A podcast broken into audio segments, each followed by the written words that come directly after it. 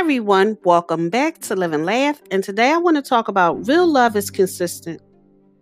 In relationships, the single biggest thing that you must look for is consistency. So, is your partner being consistent with you? With how they treat you? With how they speak to you? If not, then there isn't love or stable relationship there. When you consistently make excuses for them, things can't and won't change. Every time you forgive them, you're giving them permission to hurt you again and again, even worse next time.